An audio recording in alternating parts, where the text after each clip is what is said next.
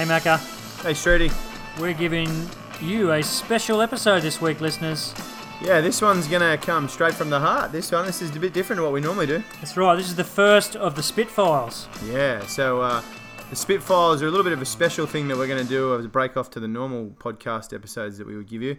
They are going to be interviews with people um, that we can get in touch with that have either a passion for sport like we do um, or are involved with sport in some way. Yeah, that's right. So tonight's episode, we speak with a good mate of ours, uh, Liam Simmons, who is an Aussie expat, He is? making his way over in the US um, as a college basketball coach. Yeah, He's also trodden the path as a player um, in, in the college basketball circles, and also happens to have a brother who's playing um, in the NBA. Yeah, you might have heard of his brother Ben Simmons, who's making a name for himself as the uh, number one pick two years ago, and certainly in his rookie year this year, he's uh, he's coming on as probably rookie of the year favourite or lock, I guess. Yeah, Um, but this one was pretty, particularly close to our heart because, as Streety said, Simo and Streety and I have been mates for many years.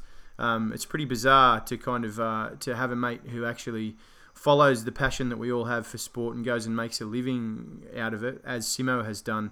Um, once he finished his playing career, he worked really hard, and he'll tell you all about it in the interview. Um, in terms of going over there and um, building a coaching career that now gives his family uh, or makes a, a living for his family. Um, but it's even more bizarre when his brother then becomes the number one pick in, in the NBA. Now, uh, I don't know Ben. I don't profess to know him. I, I've never met him before in my life, other than probably very randomly at Liam's house um, many years ago. Um, but it, it was just great to share all things basketball and the experience of, of American basketball, both at the NCAA level and at his exposure to the professional level as well, right? Yeah, that's right. And we also touch on um, his time growing up um, with his dad, uh, Dave Simmons, playing in the NBL with the Melbourne Tigers. Uh, we talk about his experiences um, coaching girls' youth league teams in Victoria and just how all those experiences have kind of shaped you know, his career to the point of, of where it is now, Yeah. um, which is still very much in its infancy and will only, you know, looks like we'll go into bigger and better things. Yeah, absolutely. And I think uh, it was a, a really interesting chat around uh, all aspects of basketball. But even if you're not a fan of basketball, the discussion that we had with Simo really did also cover on um, a couple of cultural issues, cultural issues around um, the, the great state of, of, of this nation and of Australia and um, all types of experiences that he's he's had being an expat, so somebody who's now living in America and, and some of the dramas that, that happen over there on a regular basis that we hear about in our media, um, and and where he raises his family. So, um, look, it, it's a really good listen. Uh, we hope you get as much out of it as we did just having that chat with Simo. So. We're really proud to have brought you this one as our first in the Spitfire special edition. That's right. It's a touch over 90 minutes, but it's, it's well worth listening to. Uh, Liam gives us, gives us some great insight um, into his experiences and, and uh, shares a lot of his thoughts on the state of the play, um, not only on you know social issues, but you know, but basketball. So if you're a basketball fan, I think uh, you'll get a lot of a lot out of this. But if you're a sports fan in general and, and you like a good chat, then uh, you'll be able to get some good good stuff out of it. We certainly had a great time chatting with him. Yep, so we hope you enjoy it, and uh, we look forward to bringing you another episode pretty soon after. Here it is, the Spitfiles with Liam Simmons. Okay, g'day Liam. It's uh, the Macca and Streety show on Sports and Spit. Mate, uh, thanks very much for joining us. Um, you're our first actual guest that doesn't live in our town. That's right. So, You're, you're our first guest via the internet um, who lives intercontinental. that's right. And more importantly, you're Yes. the first guest on our special uh, series of interviews called the Spitfiles. Yeah. So the, Spitfiles. the Spitfiles, we're hoping to interview people that actually earn a living from sports, unlike Streety and I, who just have a natural passion for it. Yes. Um, I, I can say it's an honour to be uh, the first. Um, hopefully not the last. Nah, everyone remembers their first, Simo. You gotta, you gotta think about that, mate. So Yeah. everyone. Some of us like to forget it, but yeah. Oh, I think uh, my, the, the, my probably the girl that probably I was first with, she probably wants to forget it. I'd say most of the ones subsequently probably want to forget it too. I'd say, I think it's taken about 45 seconds for this thing just to go absolutely silent. this is disintegrated already. Yeah. yeah. Anyway, let's talk about what you do for a living, Liam. So You are the associate head coach at Southwest Baptist University basketball, Bearcats basketball. That's correct, obviously. Yep, that's it. Now, Southwest Baptist University, that is a small school in Bolivar, Missouri. You, That's correct. you guys play in the mid. Is it? Let me see if I've got this right. So the uh, uh, where have I written it down? The Mid America Intercollegiate Athletics Association Division Yeah.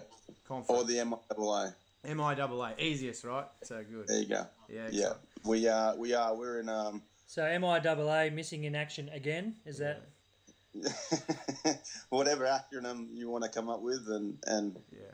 find your way around it. That's perfectly okay. But it does stand for Mid America Intercoll- Intercollegiate um, Association, so uh, athletic association. But it's actually uh, funny enough is it's actually probably the best Division two, arguably. I Yeah. mean, probably depending on what other Division two coach you talk to, it's probably the best Division two league in the country. Um, year in and year out, it's the most attended with fans. Um, my argument for it being the best in the country is that two out of the last four national champions have come from our league. So That's a pretty Um, solid argument. it's it's up there with ACC basketball or any of those big kind of power conferences that have multiple national champions respective to their level. So it's it's really competitive and it's it's quite unique because in in a Missouri area there's no professional basketball. So college basketball is um, is all they have. Yeah. So that's why you see, you know, uh, University of Kansas and you know um, Wichita State, Missouri, and then small schools in the area have quite a strong following because we don't have, um, you know, the closest teams, Memphis Grizzlies or Oklahoma City Thunder. So it's, um, you know, they're very passionate about basketball. It's a lot of fun. Yeah. So if you just give us a bit of a geography lesson, a quick one, as to exactly where you are situated in, in obviously where, where, where Missouri is in, in relation to the country um, and the state and so forth. So we are dead in the middle. Yep. So you're the Charlestown, you're the equivalent of Charlestown can- in, in, in Newcastle. Well, so so Yes. for you, yeah, yeah, we. So we're like we're surrounded by Texas, like Oklahoma, uh, um, Kansas, yeah, Iowa, like every other state in America is around us. So like we're literally like right in the middle. So if you were to just land in LA and then drive directly across country, you would drive through Missouri. Yeah, okay. Okay. So, college basketball and how far does your conference spread? You so we should just give this a little bit of context. Liam has just stepped off a bus about an hour and a half ago after eight hours traveling back from the last road game of the year, right, Simo? That's correct. Yeah, and so Yeah, we drove to uh, Nebraska. So we were in Nebraska tonight. So okay, Um, Nebraska is the furthest road trip that we take, um, and that's eight hours away. Normally, kind of on average, it's about a three-hour, two and a half to three-hour bus ride if we're on the road. okay, and at Division Two level for, for, for college basketball, everything's you drive to everything. There's no glamour around any of this, is there, Simo? I mean, you guys, this is a grind, right? It is, and I think like the common misconception is is like that Division One on a whole is flying everywhere, and they're not either. Yeah. like um, uh, your your high major schools that have chartered planes are you know they're doing that your kentuckys are flying and dukes are flying and north carolinas are flying and, and you know st mary's are flying but for the you know i'd probably say for i'd say probably for 70% of the people in collegiate basketball they're getting on buses and they're driving a few hours down the road and back um, to play conference games. Um, it, there, there really is a mis a misconception about just I think the levels and then also just you know what you're referring to as the grind, what kind of that ensues as um, you know as a as a college athlete. Yeah. Yeah, that's interesting. That college athlete grind I want to talk about a bit later too. But uh, for you guys, let's just recap. Your you lost that game. That was the first round game of your conference tournament, which Correct. means basically this is that's it for you now. Your season's over. So you you Yeah, left we, your we are done. We are done. Uh, fire up Mad Monday, yeah. and What are they like over there? Yeah, is there a Mad Monday or what? Because Mad that's kind of why we're in sports, right? they are mad. Most people are really pissed off that they're going to go to class and they can't have another day off and go play basketball. So Yeah, wow. it's mad for a different reason. It's not mad for the days of Newcastle where guys are dressing up as their favourite girls. Um, yeah, well, you can't see what's under the desk here, but we're also parading nonchalantly from from dwelling to dwelling, Hmm. enjoying their Monday as they probably walk past their boss that they lied to about being out of work on that day. So, Liam, you mentioned uh, a few, um, a little, little bit further back, that your average sort of uh, travel time for a road game is about two and a half, three hours. Now, back when we were playing with the Hunters in State League and Youth League, if we had a bus trip that was, you know, two and a half hours or three hours long, there was always a carton of beer involved. What's the sort of culture between, you know, obviously the- these guys are in school, majority are going to be underage, so you can't legally do a carton of beer in a bus. Um, but is there any sort of, um, you know, um, can fun be had on, on these road trips, or do the guys just play cards or stare stare into their phones? I think that that today's generation, to answer your question very bluntly, the fun that that we've experienced as as um, triumphant graduates of the Hunter program is a lot different to uh, to the fun that uh, we have over here.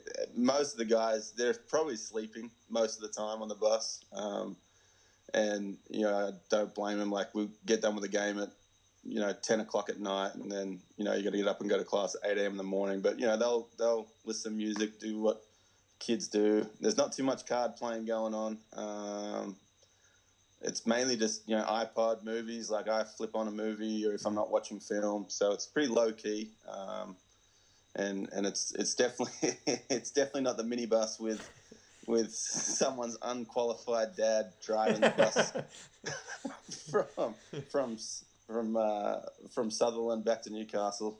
So Yeah. Oh, sounds like a bit of a disappointment, Simo. All right.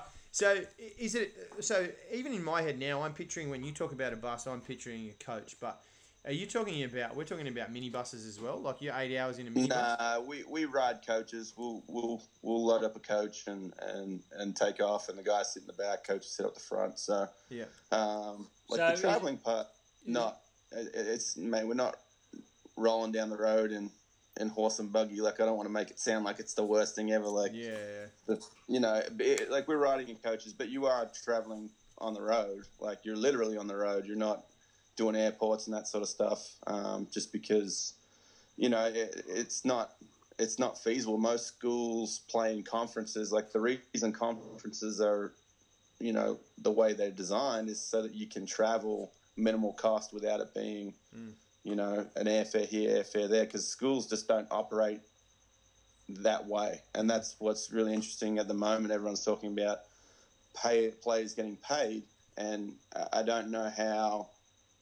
You know, I don't know where that falls for smaller schools who struggle to have the budget to even play collegiate sports, anyways. Yeah. So it's it's it's it, it- it's a lot it's a lot lower key than than probably you know you watch March Madness and you guys are going to get into that and you're going to watch those programs. And I think the cool thing about March Madness is you're going to see you know the lower level Division One schools go up against the Dukes of the world. And it's it's like those kids from those lower level schools don't even have a, a quarter of what those kids at Duke are getting, but hmm. they still get to match up and play a game and potentially beat them. Hmm. But what those kids are living versus the kids at North Carolina, Duke, ACC, Big Twelve is just it's just worlds apart um, Yeah. In so many different ways.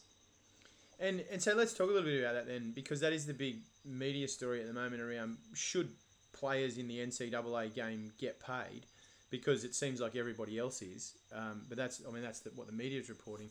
But you see, there again, this is the Dukes and the North Carolinas of the world could probably afford to pay those players, but when it drops down to every other conference and seventy percent of the schools, like you mentioned earlier, surely there's not that sort of money in the game that they could afford to pay their players much more than what they're already giving them.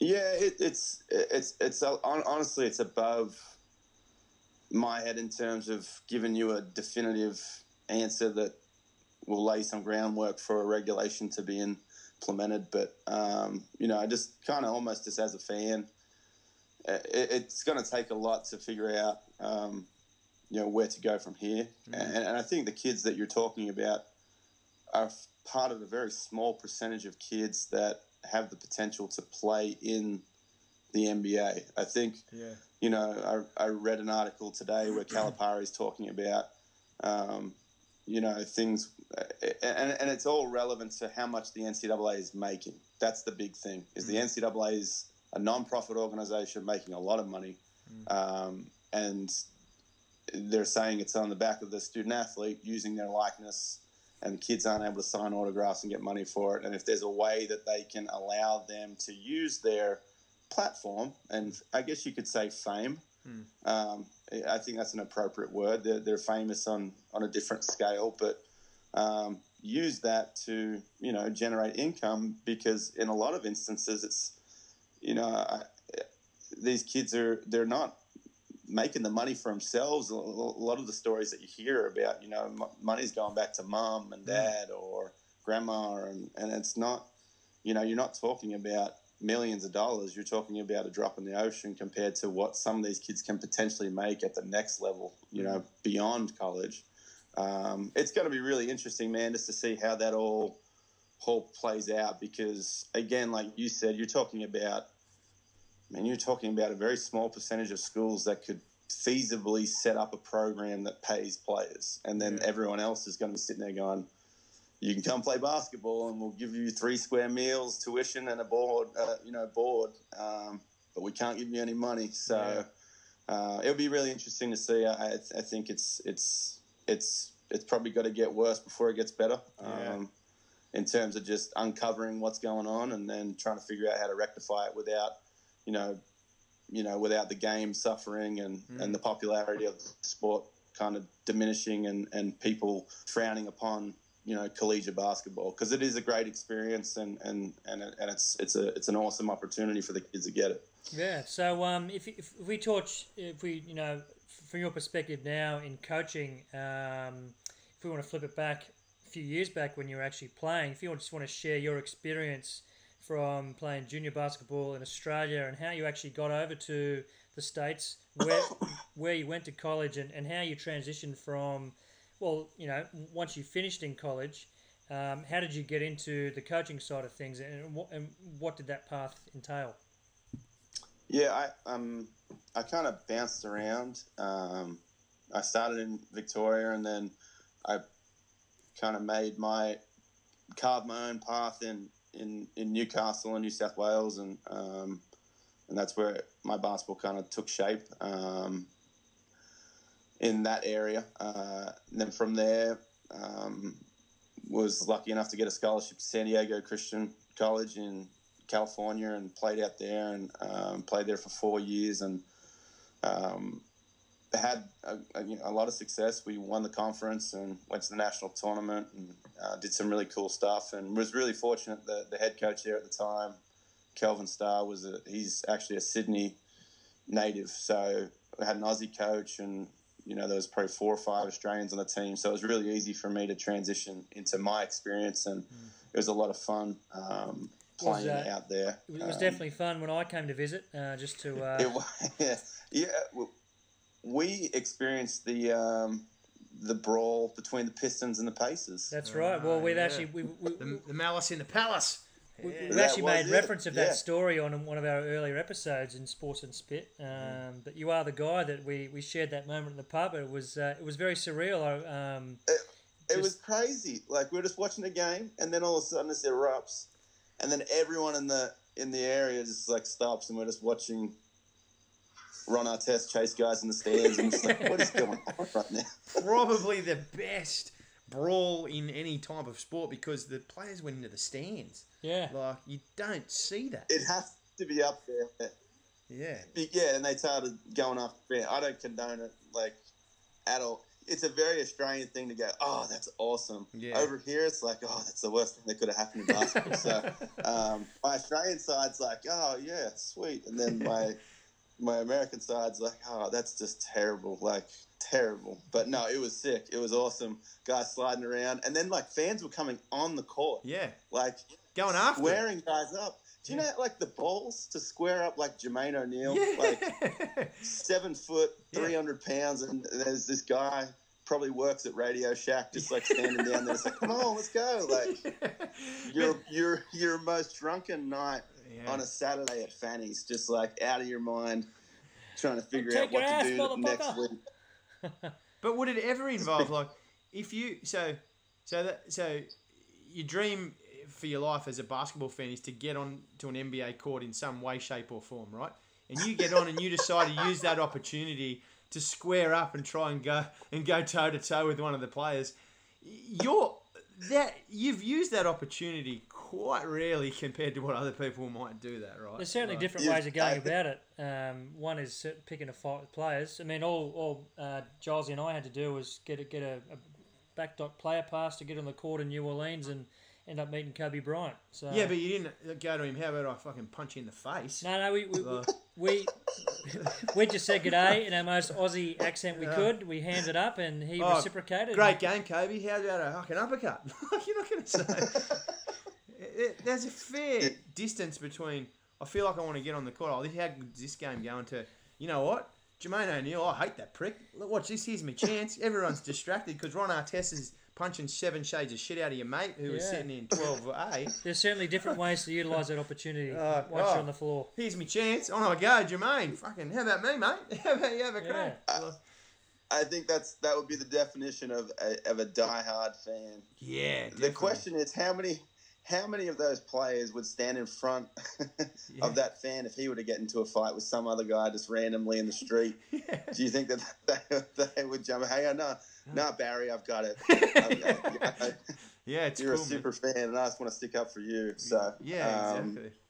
But no, that that was that's a memory I've had. Uh, that that was that was a basketball memory that that's uh, strong in my mind. Um, man, then okay, so San Diego went home, and then uh, I was in Melbourne for a year. I coached, um, and that's when I got into coaching. I kind of stopped playing, and then um, and then you know, college was hard and took it out of me and I was like, you know what, like I, I, still love the game. So I ended up coaching under 16 girls. So to go from collegiate men to under 16 girls where it's just a complete change of mentality and pace. Um, I think that really helped me understand the game way better um, because because it, it's not just this physicality deal where you just you know take take the ball and just ram it down that guy's throat. Mm. You know, go as hard as you can in the basket. Girls are very um, particular in terms of just you know understanding how things work. There's always the, the why questions. Guys don't ask the whys as much as the girls do, and that I think that made me a better coach. Helped me understand the game. So I was there for a year, and then I was really fortunate to get a um, a high school head coaching job in Phoenix, Arizona. Was there for three years, and then Nicholls State um, down in Louisiana, Division One school, where I was an assistant, and then now I'm. um, Nicholls State has The- produced quite a few uh, Aussie players over the years. they have they've they've had a, a slew of guys down there um, over the years uh, with with Coach uh, JP Piper, who's not there anymore, but he had a lot of success with Australians. Um, Is that where Mitch last McCarron guy- went? No, Mitch McCarron went to Metro State with yeah. Mike Dunlap. he was at Metro State, um, and they've had a bunch too. Mark Worthington, Yeah, David Barlow, um, Mike Dunlap was the coach for a long time. Uh, the kid who played at Sydney Kings is it Kendall. I think Luke Kendall was there. Yeah, yeah. Um, so yeah, and then now I'm at Southwest, and um, actually shout out to one of my guys who I coached my first year here, Finn Delaney, who plays for the New Zealand Breakers. yeah. He's, He's just playing playing in Melbourne this week. killing so it. He's he's killing it for them at the moment, which is awesome. So he was here with the Bearcats for a year, and then went home, and now he's with the Breakers, Good on you, taking Finn. on taking on the old Breakers coach Dean Vickerman. So Yeah. Yeah.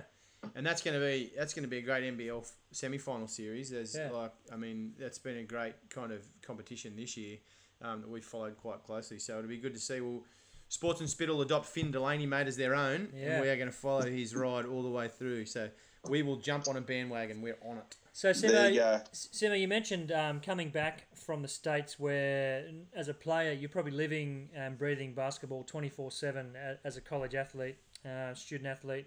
When you come back to Melbourne, obviously the change of pace probably was welcomed um, and getting into coaching. When you did that, did you notice, um, did, did you see from your perspective that there were potentially opportunities lost just in terms of the way that junior basketball is done here, or did you think you know like there's so much, like we we have talented kids here, you know, um, they if they're in the states they could be presented these these opportunities, but they just weren't sort of available in the system that we currently have in in Australia. Yeah, straight like no, yeah, that's that's a, a really good question. Um, it's it, it's something that I've wrestled with for you know on and off for a while, just in terms of just I think it's I think it's it's very natural to kind of be over here in America, and then everything is heightened. You know, sports is heightened, media is heightened. Um, everything's very very you know, instant in America. Um, fame is attainable overnight type deal. Um, it- it's when you come on on holidays over here and you go through LA and you go through New York, it's very consuming. Like you, you go through Times Square and you're like, man, this is sweet. Yeah. Yeah, But when you go home, it's like, man, if this could be a little bit more like Times Square, this would be sweet. But it's not. Like, it's it's home, mm. you Yeah. know. And and I think for me, for a long time, like I've I've had to kind of, you know, really appreciate how we do things back home. Um, and, and and it's never, it's never diff- It's never bad. It's just different. Um, and, and I think you know some of the stuff that, that we do back home is is is great. Like I think you know a lot of the kids that we get from Australia and try and recruit, they understand the game, they understand structures and offenses, and, and they really know how to be good teammates and, and play the game. Um, you know, I, I think the biggest difference is that a lot of kids over here are, are brought up, you know, playing basketball with a more you know one-on-one mentality, more veracity. Um, you know, it- it's it's sexier to go and dunk it than it is to lay it up on the backboard. So you, you get that kind of natural transition as those kids get older and stronger. That there's there's there's more athletic kids and and and they play above the rim, which um, is is great if you can do that. But you know, I've I've really come to appreciate some of the the things that I've learned growing up in the Australian system. You know, just fundamentals. Um, and and you know, I, I, I to be really honest, would yeah, I'd be frustrated sometimes when I go home because I'd be like, man, if we could just teach these kids to do this, this, and this, like you're saying, they could go to college and be really good players, but that's assuming that every kid wants to go to college yeah, anyway. Mm. And and I and, and I've kind of, you know, for the kids that do want to do it, I think that they, they have to be channeled in a way that allows them to transition over here. Yeah. But for the kids that want to stay home and play in the NBL and, and not go to college, then I think it's really smart that they, you know, stay true to the roots of, of what, you know, they're learning and, and, and the systems that they're growing up in and, and be able to become elite in that without it crossing over and it being, you know, all or nothing. Like, um, you know, I think Australia has a unique identity within basketball about the way we play. And I think my brother's been a great ambassador for that in terms of, you know, just playing good basketball, making good basketball plays, being a pass first kind of guy that, you know, isn't enamored with scoring, um, you know, is, is prepared to do, you know, the things that help you win games. And I, that's a real trait that, that I picked up from being home. And I think it's a real, it's a really good thing because over here, you know, AAU basketball is played in the summertime, and that's like their club basketball. And these kids go from game to game to game to game, and the hardest thing to find with these kids is just the, the, the competitive nature and the understanding of how to win. Mm-hmm. You know, you lose on Saturday, but you still get to play on Sunday. You lose on Sunday, don't worry because you're going to play on Monday anyway. so Yeah, it's like you know this constant like rewarding of of you know subpar performance. Whereas I feel like in Australia, the way we have it set up is is we have tournaments that you can go to, but you know I grew up playing like if you lost, you're done. Yeah, like yeah. you're out. Like no state championships, no you know, you know Thursday night comp championship. You're watching instead of playing, and there was a real reality of you know if you didn't perform, then you weren't going to get the next step. And sometimes I feel over here in the great you know scramble to find players and be recruited. It's it's it's about just playing as many games and being seen as an individual as possible. Yeah, Um, exactly, yeah. So that's a very long answer to a very simple question, which was, would I implement stuff in Australia? A little bit, but I love the way that we're doing stuff back home for the most part. Yeah. And do you think that the uh, the AAU scene, you know, where there's probably more individual ambition than, than team success, just in order to, to get recognised, get profiles, get those you know those YouTube videos out there so you can get recruited, um, is that harmful for the development of young kids in the states? And and do colleges need to sort of you know break their game a little bit to remold them to become, you know, um, say you're more sort of team focused, um, particularly the kids that probably aren't those full blue chippers who may go to only you know go to college for 12 months and then then, then they move on Yeah, no doubt. Um, for yeah, that that's exactly right. Um, uh, every time we get a kid, we have to. You, you're always having to break them down some way um, to help them fit into what you do. Um, but you know, I, the irony of the kid who wants to stand out as an individual is that you know a lot of schools aren't really looking for that anyway. So. You know, I know when I go recruiting, I'm really looking for a very specific kind of kid, um, and a lot of it is less to do with him being, you know, the man and more to do with him being a great teammate. You know, I'm watching guys the way they interact with people on the bench. Like I'm watching how they interact with referees and and and uh, teammates on the floor, and you know when bad plays happen, how do they you know move on from that? Um, it's far less about who scored the most points and and really more just recruiting the guys that fit who we are. Um, and you know, from that, I find that a lot of the guys that we fit our program and are successful are they're not the superstar. They're the kid who wins a 50-50 ball, who takes a charge, who you know first back, you know, on defense after a turnover, or um, you know, just little things like that. Um, I, I feel like the fundamentals of the game over here are somewhat you know, there's somewhat lack in terms of just it's hard to convince a kid that can go and dunk it to get the right footwork to do a layup. I mean, why why would he want to do that when he can just go jump over three guys and dunk it? Like mm. yeah you two, if you could dunk it ever, ever, Never. you wouldn't listen to anyone about you know the fundamentals because you you Yeah. convince yourself you don't need them and and I think there's a lot more of that over here. Obviously, there's a lot more kids. You know, Australia's a smaller market, so you know you get coached more in Australia than you probably do over here. Um, it's fair to say because you know there's just there's a million kid over here and there's thirty thousand in Australia playing. So. yeah And Simo, you you mentioned um, that there are some aspects of, of the Australian game that, that you don't think we're getting right. Anything specific you want to like that you'd want to comment on, or like is there, you know, junior development wise, or even in the professional ranks back here?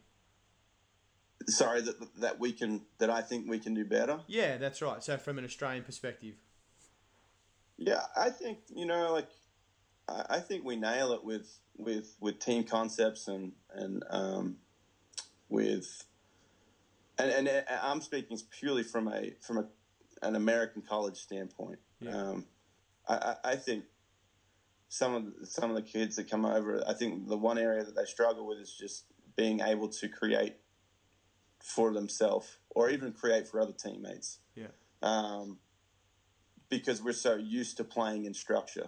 You know, you're used to running your club offense and you've run it for 10 years. And, and if I don't come off that flex cut, then I don't, you know, I, I don't know what to do. You know, you know what I mean? So it's like, you know, we get a lot of kids that you know, from Australia, they could draw any offense on the board. You could go run flex, you know, run first and thirds, run, you know, ISO, blah blah blah, whatever for this guy, and they could draw it.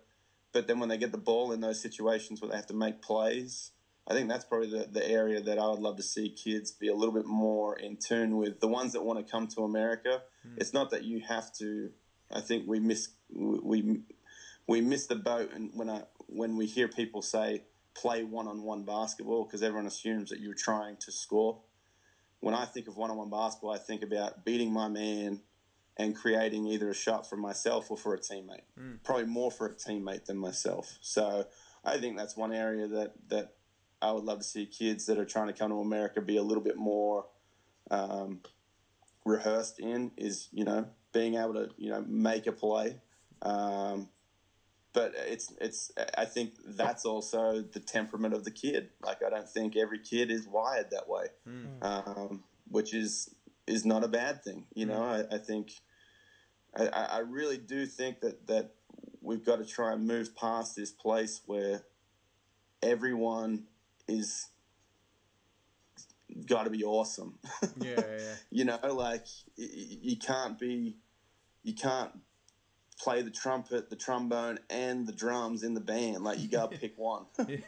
and I think like sports has become a thing where it's just like if you're not doing everything and you're not the best, then it's like you're not valuable. Like you're not seen as valuable, and I think that's totally missing the point of playing sports. Mm. Um, you know, not everyone can be the CEO, but that doesn't mean that the guy who's you know on the lowest level isn't important to the company. And, and those are some of the things that when I'm thinking about my son, those are some of the things where I'm like, man, like the only reason he'll play sports is for the social interaction and, and just to, you know, be part of a working team.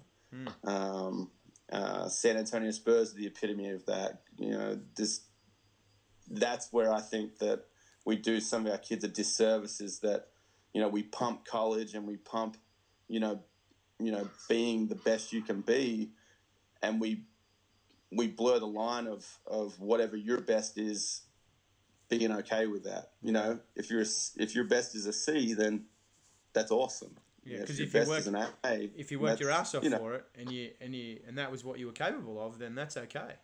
Yeah, that's exactly right, and and I think that that's you know that's a really hard thing to communicate to to kids, and it, and it's becoming harder to communicate to parents that you know, uh, you, you, see the Ben Simmonses and the Dante Exums and the Patty Mills, and you shoot for the stars, and that's awesome.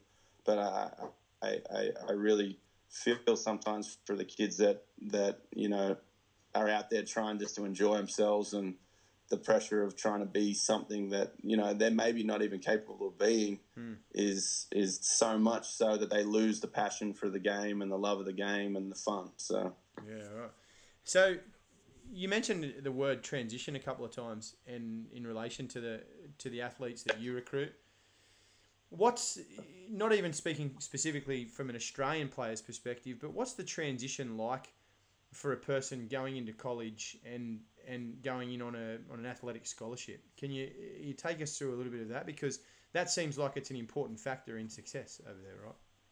Yeah, it is. It's it's it's huge. Um, I think uh, being an Aussie player, being an American player, it, it, doesn't matter. It's it's a huge step for these kids to take. Um, every usually moving away from home for the first time. Um, you know, they're usually surrounded by people that they don't know, um, and and it's just a very difficult um, transition. So you're now learning how to live with new people. You're live, living in a town perhaps that you've never even knew existed until they started recruiting you, um, and and you're you're reestablishing your your your bearings. On top of that, you're having to keep up with classwork.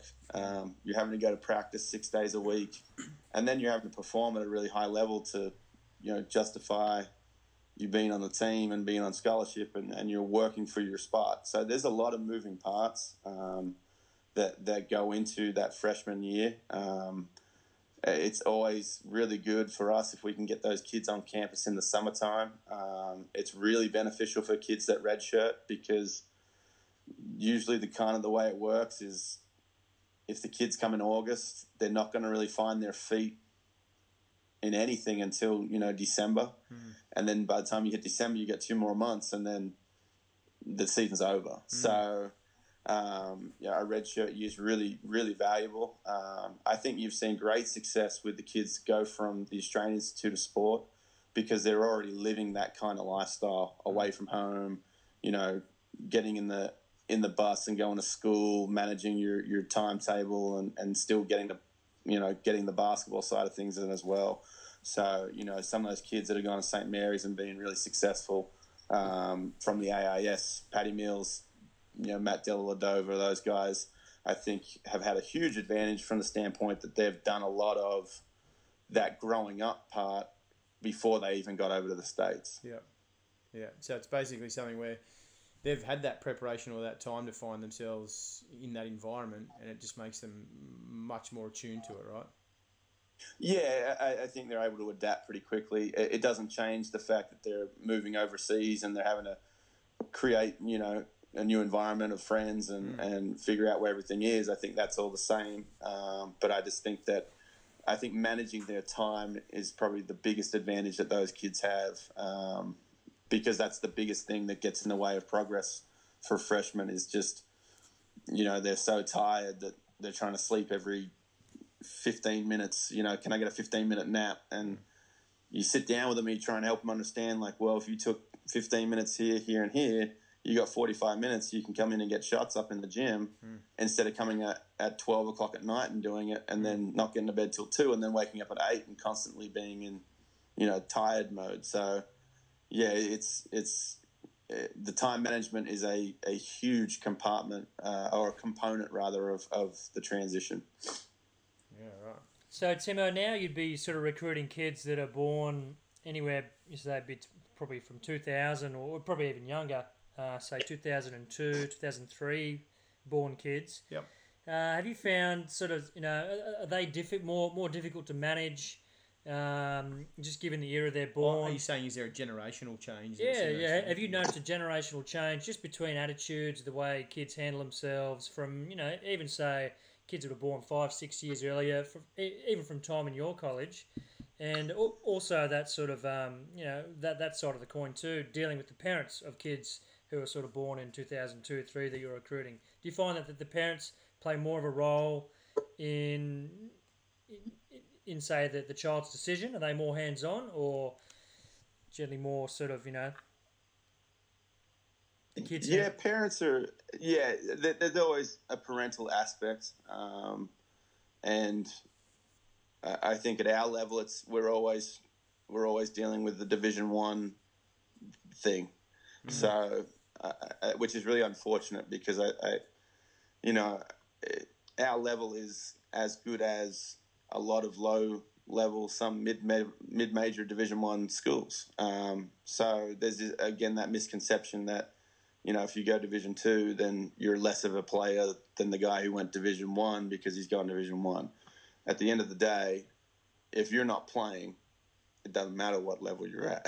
like Yeah, yeah. you, you could be if you're sitting on the bench, you've traveled a long, long way to to not be playing. Um, and and that doesn't mean that you're not being successful in what you're doing. That doesn't mean you're not getting better.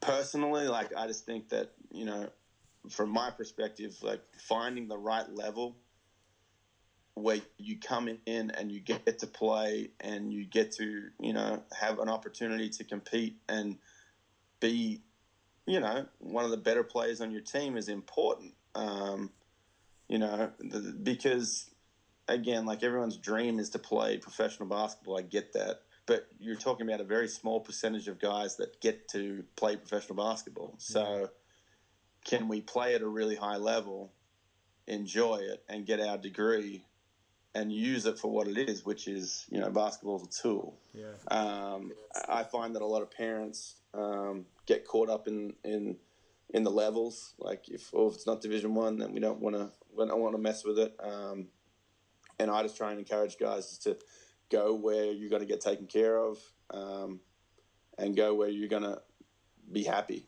Um, and happiness is a very you know, very open term. We all, all have different ways of, of describing what would make us happy, but I think at the end of the day, just being able to enjoy playing basketball, have good teammates, have a coach that you know doesn't ream you every time that you make a mistake. um, that could be quite that could be quite terrifying at times. Um, I used to have a couple of coaches like that, Simo, but I, I think that was just because of my frequency of mistakes might have been higher than other players. I, I, imagine you were a pretty frustrated coach. Um, yeah. And it wouldn't be because of your lack of athleticism. I think it would just be because I think you would be the kind of kid that always had a either had an answer or a question that was defiant. Yeah, yeah, definitely. Absolutely. He still does. Yeah, that's right. Yeah, yeah exactly. Yeah, yeah. yeah. so, you're a good judge so, of character. See. That, uh, I get paid to, to pick them out. So, um, so, so just um, as a quick aside, if you were recruiting um, back in the day when Streety and I were playing, uh, would you have asked us what our intention was and where we were going to go to school, or like would you have clearly passed us? Streety could, Streety could Let's really just cut to the chase. Um, Who would you have taken out of me or Mac? well, for this program, I think Street has the edge because we try and shoot a lot of threes. Yeah. Yeah, nice. But yeah. we are also I was the trend before the trend. Room, we're also a locker room driven program. Yeah. So Mac is just just his overwhelming personality and lovability that would factor into. See, that's why I miss you. Well, See? Simo, you probably you may you talk could, truth. You may have been able to take both of us, me as a player, but Mac, Mac could have been a mascot. Yeah, that's true. Actually, come in and just give everyone a rev up in his not costume. A bad suggestion, actually. I love how you put yourself on the court. I think your your severe lack of lateral quickness might have exposed you in the defensive ends. It's always been a problem, so, Simo. You heard it here first. Streety and I have now been exposed as having the athleticism of a sausage dog, both, and, and therefore potentially uh, unsuitable for even NCAA Division Two basketball. So, See, back yeah. in the day, if, if you're very good at one single thing, there's always a role. But uh, the, no. in, in, this day and age, it's not the case. No, I I disagree. I disagree. I think that a lot of kids nowadays they don't specialize. Like I find like a lot of kids don't spec like they're good at a lot of different things, but they're not great at one thing or two things. And like that is really really hard as a coach. Like you're good at all these different things, but you're you don't have one thing that you can hang your hat on. Mm. That means you're kind of gambling every time you go into a game as to what you're going to do. Mm. And I find that like that's that's probably the one thing that our guys really like we really have to teach them on is is when they come into the program is just help them understand like you know as a freshman I need you to do these two things here really really well, and if you can do them really well, then we can build on that. Mm and that comes back to what you're saying before is like the generational gap. And i think you know one of the things that we really have to work hard is just relationships with the kids and trying to understand you know what makes them tick. I can't imagine you know how some of these kids are wired just from the standpoint that everything's so instant. Like in our time the most instant thing was the microwave. Yeah. Yeah and you'd muck around with the microwave, you'd put spoons in there, and you'd do all sorts of dumb stuff. But that was like that was the deal. Like you were you were Gordon Ramsay of the microwave when you were eight nine years old. Like that thing was just awesome. Don't mess with the microwave. Now these kids like Instagram, instant, instant, instant. Everything's so just immediate. I think that that, that these that the kids nowadays really just struggle with just you know foresight. Mm. Um, I think the other thing they struggle with is patience. Mm. You know, a friend of mine and I were talking the other day. Like a lot of these kids have the have the have the Xbox mentality where it's just like if you're losing, just hit you know just hit reset. Yeah. Uh, and to start again, and and it's so true, especially with with freshmen coming into programs when things don't go their way immediately. I'm transferring. Um, uh, this isn't what I signed up for. Yeah. And just that that that patience to progress, just that that you know, just that little bit of the time, um, is probably the hardest thing to navigate because you're constantly trying to remind the kid that it's it's it's a big step. First of all, um, like some of the guys you're playing against are 23 years old and, yeah. and you're 18, mm. so just relax. Um, and those 23 year olds have had like years in the weight room too, right? Like, I mean, they're Oh, they've had yeah four years. Some some of them five years. Fifty year seniors yeah, have been in there from day one. yeah, Those young guys are not even close, and that's such a huge compa- component of the game is the physicality and just the you know that nature of, of being able to hold your own. You know, me versus you physically. Um, but those are some of the things that we we have to navigate. Street is just you know that's the one thing where like you know if I you and I if someone said hey do a suicide you weren't asking too many questions you were just do it and now nowadays You just it's didn't want to finish last. yeah. it's it's it's it's a lot of just trying to like convince them that uh, you know this is why we're doing it. It's going to be good for you. Like as opposed to you know just get on the line and run, yeah. or right. you know set this screen and then do this. So it, it's it's interesting. I I enjoy it. I I think my advantage is my brother's in that in that era. So Yeah, uh, you know. A, a lot of the stuff that he with you know I say it all the time he's an expert in nothing so yeah. you know you get to have those conversations with with him about absolutely nothing and then that helps me with the guys that i'm dealing with because i get to have the same dumb conversations with them too that go nowhere but for some reason they're we're connecting about something that i don't even know what i'm talking about so yeah. So, so Simo, let's let's mention your brother, obviously. So Ben Simmons, uh, a pretty popular name around basketball, um, and and as you said, probably one of the the rising up and coming stars. You've seen him grow up. You've seen him go through that transition that you just spoke of firsthand, and come over to the states and um, as a high schooler, and now obviously all all the way to NBA stardom. What was that experience like for you, watching that from afar and as a person that was involved in the game as well? It was a lot of fun um, i remember when i was in college i'd always when i would come home he was ben was eight like he was seven or eight he was little um, and it was right in that like and one street ball allen Yeah. iverson phase that we all went through where we all just spent hours trying to cross each other up Everyone has a Um, street ball name, right? Like mine was White Lightning. So just so uh, appropriate Yeah, exactly. That's what I thought. Yeah, cool. Yeah. I don't really Um, have one. I didn't have a street ball name. no, Really? No, no. I thought everyone did. Well, I may have just made mine up, maybe. So I think you, I think you gave yourself a street ball name it's true. and justify it by saying that everyone else had one. Yeah, well, I now use that as my nickname, basically. I can't imagine anyone calling you White Lightning. That doesn't even sound good over like. yeah, that def- de- definitely sounds made up, Macca.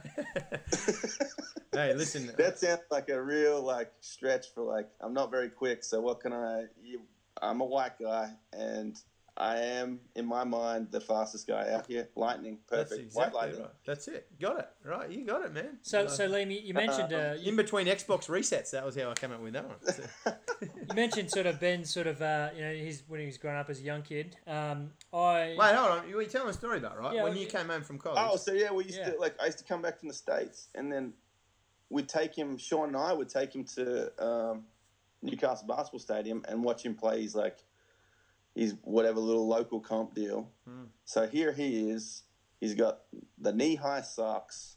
He's wearing my shorts, and then he's got Allen Iverson headband on. and then here's Sean and I sitting there, and the whole forty minutes is Ben not scoring, but just crossing over all these kids, like the whole game. And then there's these two idiots sitting on the sideline, like running on the court, crowd of two, but like running on the court, like taunting eight year olds, like, oh my God, did you just get crossed over? And there's Ben crossing him over. Like, so it's been a lot of fun watching him develop. I think he got scary good when he was, um, when he was probably 16. I think that's when when he got scary good and you could see it all coming together. Um, he grew. Um, and and I remember he visited me in the states when he was 16. Uh, he came over and he spent I think he spent a week with me in Phoenix, and um, I remember calling my dad and just saying that like I, like he's a monster, Mm. like he's a monster, and, and and it was at a time where you know my parents weren't really sure if he was going to be. They knew he was good, but they didn't know how good. yeah. And then I think it was one more year, and then we're all sitting around the dinner table, and and he wasn't there, but I was like, I was like, I don't know why you guys are tripping. Like, he's gonna be the number one draft pick one day. Like, Yeah, he's right. gonna play in the NBA Yeah. because, and my standpoint on it was like, he wears size 16 shoes. He's got the hands the size of baseball mitts. Hmm. He dribbles like a guard. Like he's athletic. Yeah. If he stick with it, he's got a chance. And you know, he to his credit, he came over here and he, he took a hard road to it, and and you know, lived at a boarding school and and played against the best and beat the best. And now he's he's you know transitioning the NBA pretty nicely and and having a good start to his career, which is awesome for him. So. Um, Could you tell when he was eight years old that there, there was something special, or he was just a knockabout kid just crossing kids up, and you didn't really think much of it then? I didn't really think that much. Like it was more, and I think the reason was was because it was more entertainment for Sean and I. So it was less about Ben being good and more just about us Taunting eight year olds. Like, m- m- it was, it was almost like in like a like a like a, a video, like an NBA Jam type deal, where like you're like we're a controlling band, just going, man, just throw it off his head, and then he comes down, pops it off little Johnny's head, and then gets it back, and then puts it to legs. So it was more like that. I never really thought of it like, oh man, he's just so good. I just always thought it was like, this is hilarious. Look at him. He's going to dribble through all five guys twice and then shoot it. Like, this is cool. Um, I tell you who was really, really good, and I say it to people all the time, is is my sister was better than Ben when she was younger. Yeah, I think I remember you talking to me about your sister once saying that she was going to be amazing, right? Like that if she applied Yeah. herself. But like, She had all the tools, and and and and she was better than Ben at the same age, like 15, 16. yeah, right. easily. Like that's not even close. Like, like She Ben went- was good. Olivia was way better. She went and played NCAA And at then- Arizona State, did she not? Yeah, she played at Arizona Arizona State, and then um, you know just kind of just went through school and and um, you know did what most of the people that go to college and play basketball do, which is you just end up giving a bit bit too much and fall out of love with the game playing and you know just part ways with it but no she she came over and played and and um, she got her piece of the action so And as I understand, uh, Liam, there's a few stories getting around that uh, Ben's basketball path may not have been, and he was quite the handy uh, Aussie rules player as a kid. Yeah, he did Down in play Melbourne. Aussie rule um, down in Melbourne. Um, he also played rugby league when he was up in Newcastle. Or a leaguey, nice. Yeah, he played for South, right? Played- so the Newcastle Herald picks at up on that. Like every time he has a good game, they print this picture of him in his South uniform or something like that. I Ex think South Lions maybe they- back rower Ben Maybe they haven't found Google and just get a like a more up to date picture. With his helmet on, and then all the parents sitting there going, Where's his birth certificate? Yeah, This he was just ending poor, poor kids. So Not Yeah, he was just running over them. Um, like he'd be, he'd break the line, and then there'd be a kid like dragging on his leg, and then he'd eventually fall off and score a try. Um, but no, he played AFL, and, and it got to the point where, you know, they were trying to get him to kind of pick basketball or football, and um, he ended up picking basketball, obviously, yeah. which is, uh, some would argue, that was the better choice. Um, oh, I'd hard. To, I'd, I'd love to hear the counter argument.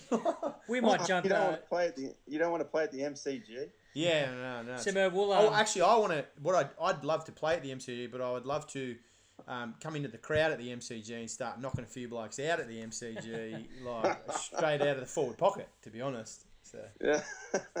Simo, we'll um, yeah, that's right.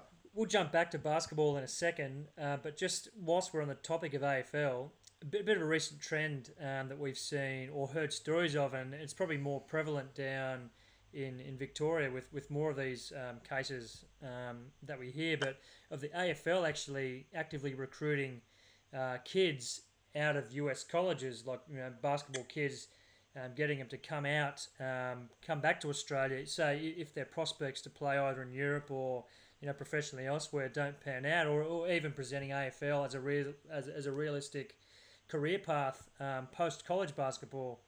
Yeah, Um, so Hugh Greenwood, right? Like he played in the grand final last year. yeah, so with Adelaide, he's probably the Yeah. prime example. Had signed a contract with the Perth Wildcats after four um, years at New Mexico. four years, and then participating in a summer league with the Denver Nuggets. Um, signed a contract with the Wildcats to then. Yeah. renege on that. Um, end up playing in an AFL Grand Final some eighteen months, two years later. Yeah. Is that is that something that is sort of in the forefront of, of, of kids coming to college? And I'd have to say primarily from those kids from Victoria, South Australia, and Western Australia. Yeah, yeah. I- I, think like it, it's it's somewhat foreign to you guys up there in New South Wales because league's such a prevalent sport, and the body types don't really transfer. So, you know, when you start getting into the the higher levels of of league, you're you know, it's not that you're short, but like you're a stockier, Yeah. thicker build, and Yeah. you know, um, it's not it's not conducive to basketball um, the way that AFL is. Like AFL, you know, there's a lot of longer, you know, leaner guys, um, and, and that's been happening for a long time. Um, I think the Hugh Greenwood situation's kind of shed light on um, on you know some some of the pathways that kids have to get back to the AFL.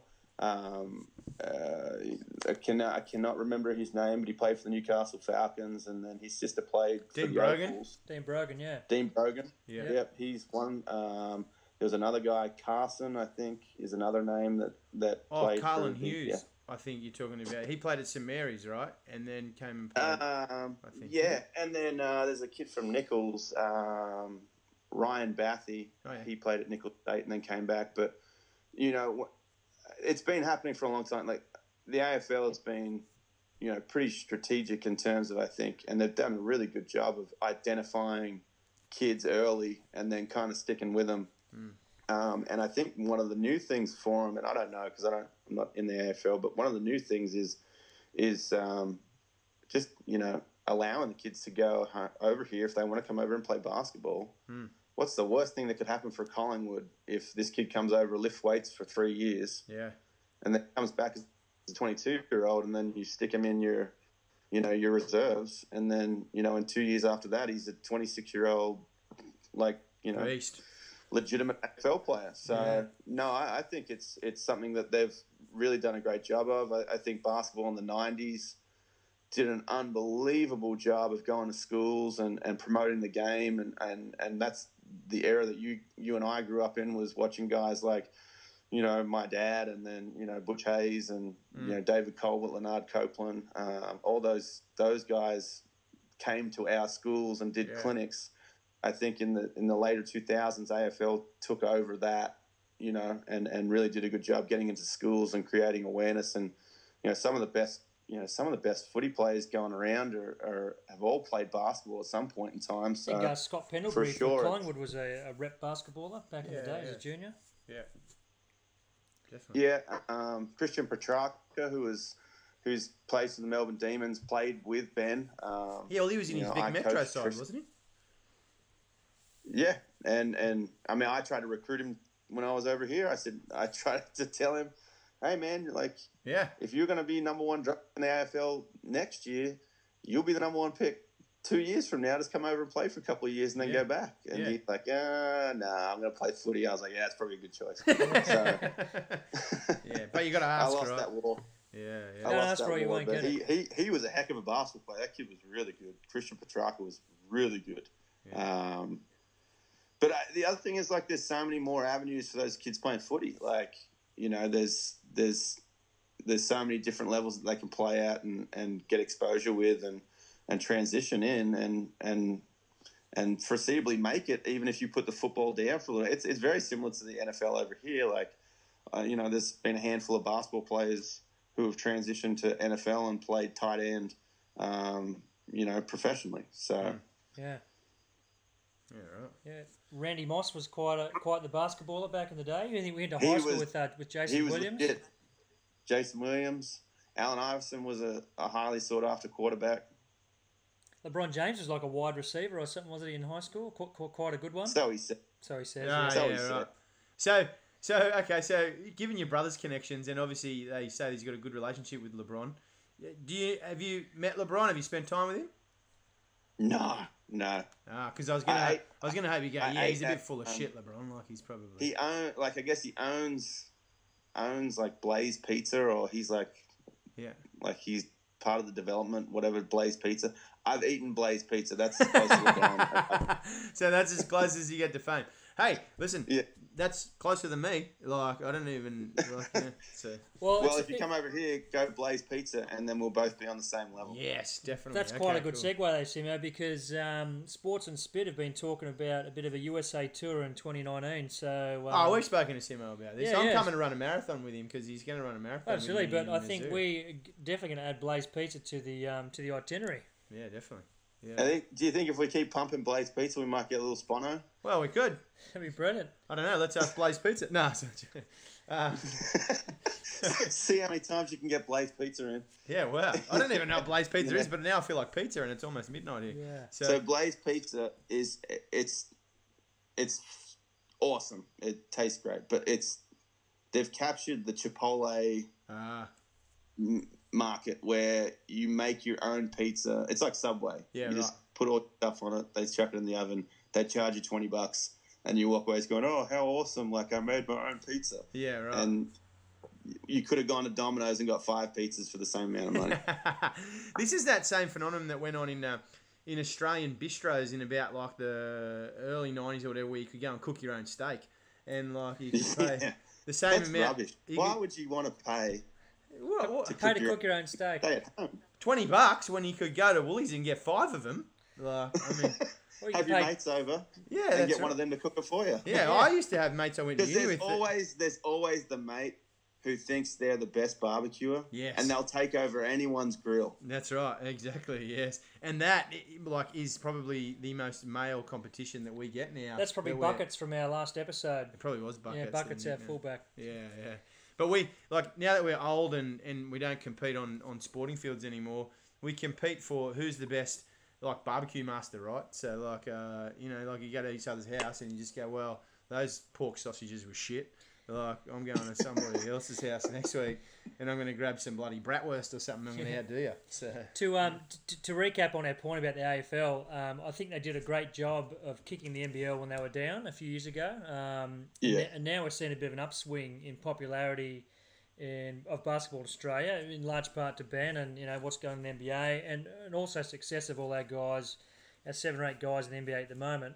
And so I mean, I, I definitely think, and a lot of people do, that we're about to head into probably our most prosperous period in terms of um, our, national team and, and in what we can expect success wise. It's probably the first time since I don't know, let's say Sydney or even Atlanta, where we, we, we we've got a squad where where we fans go in as well as the players of expecting medals, expecting good results.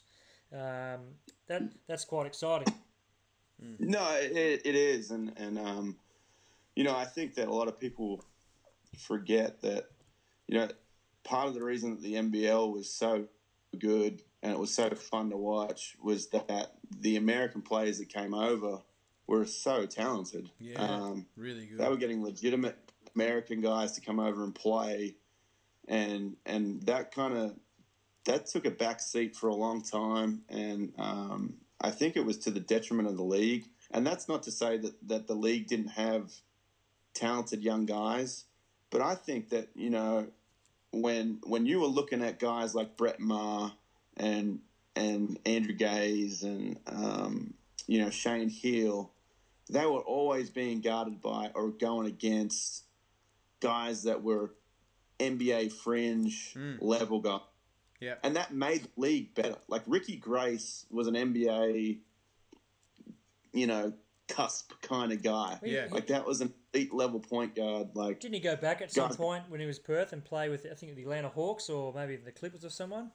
I don't know. Yes, like Lanard Copeland was a, was was part of the Clippers, and I think that that that competition elevated the Australians to a level that allowed guys like Andrew Gaze and and and, and Shane Heal and and Mark Bradtke and Andrew Vlahov and those guys. Um, to, to advance their careers and, and, and allow Australia to compete at a high level at the Olympics because of the fact that, you know, week in and week out, you're going against really competitive guys. Um, and and and and I think that that's starting to come back. Like I looked at the NBL All First team um, just tonight on the way back from the game, and you know the four American guys and and Daniel Johnson's the Australian guy. Yeah, Yeah. You'd want you, you want to get more Aussies in there, but uh, it's it's it's good to see that those those imports are coming back and they're strong and and Yeah.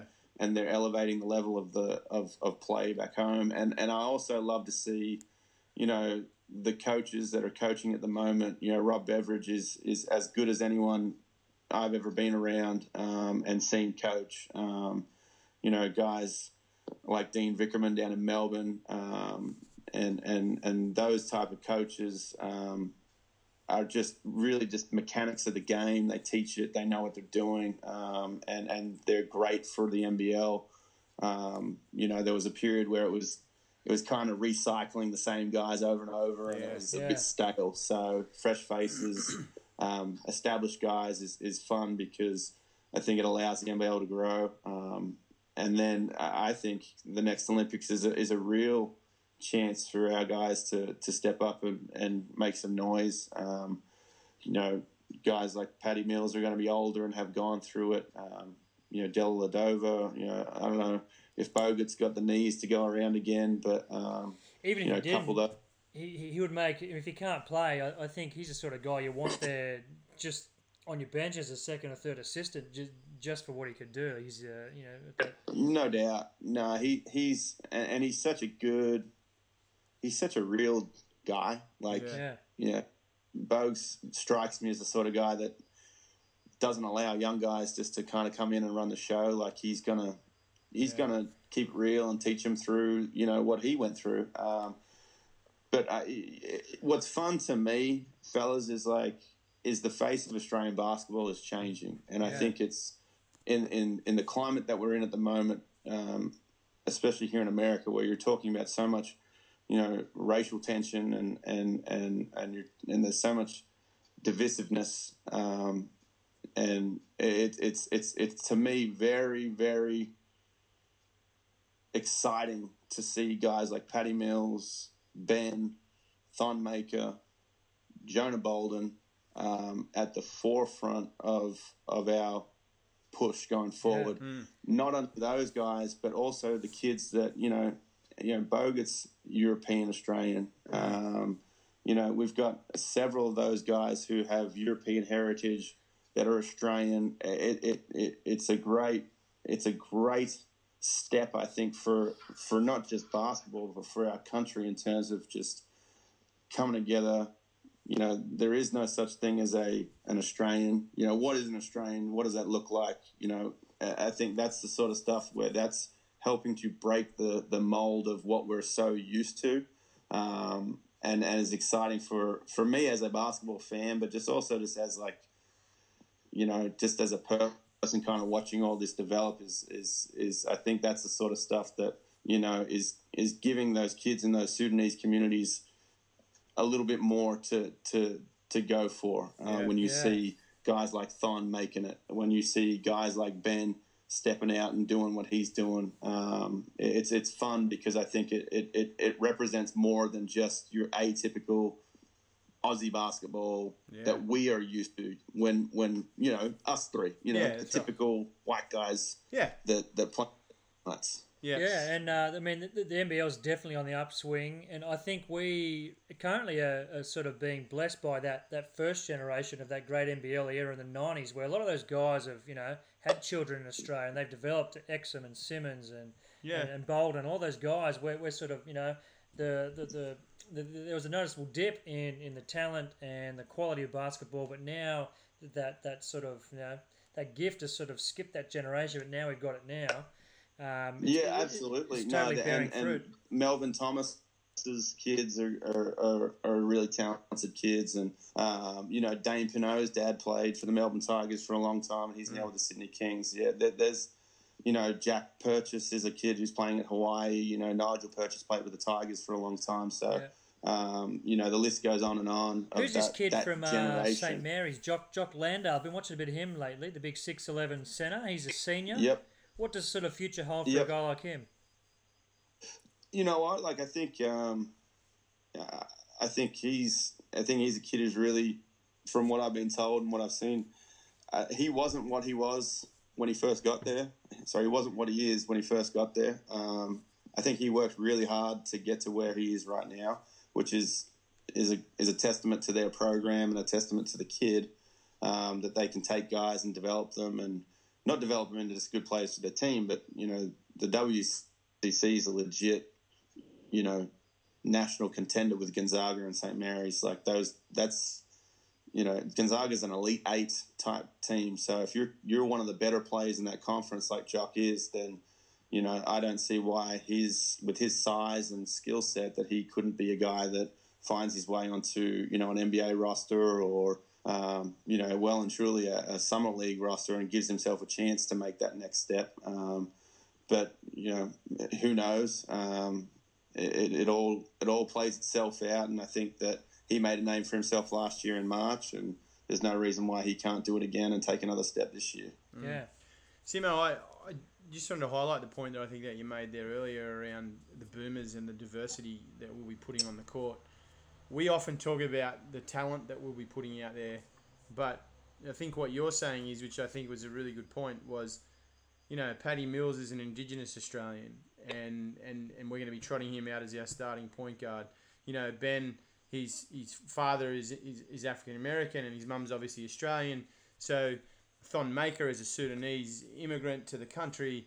Like this is this is truly a team that whatever success they have will be fantastic.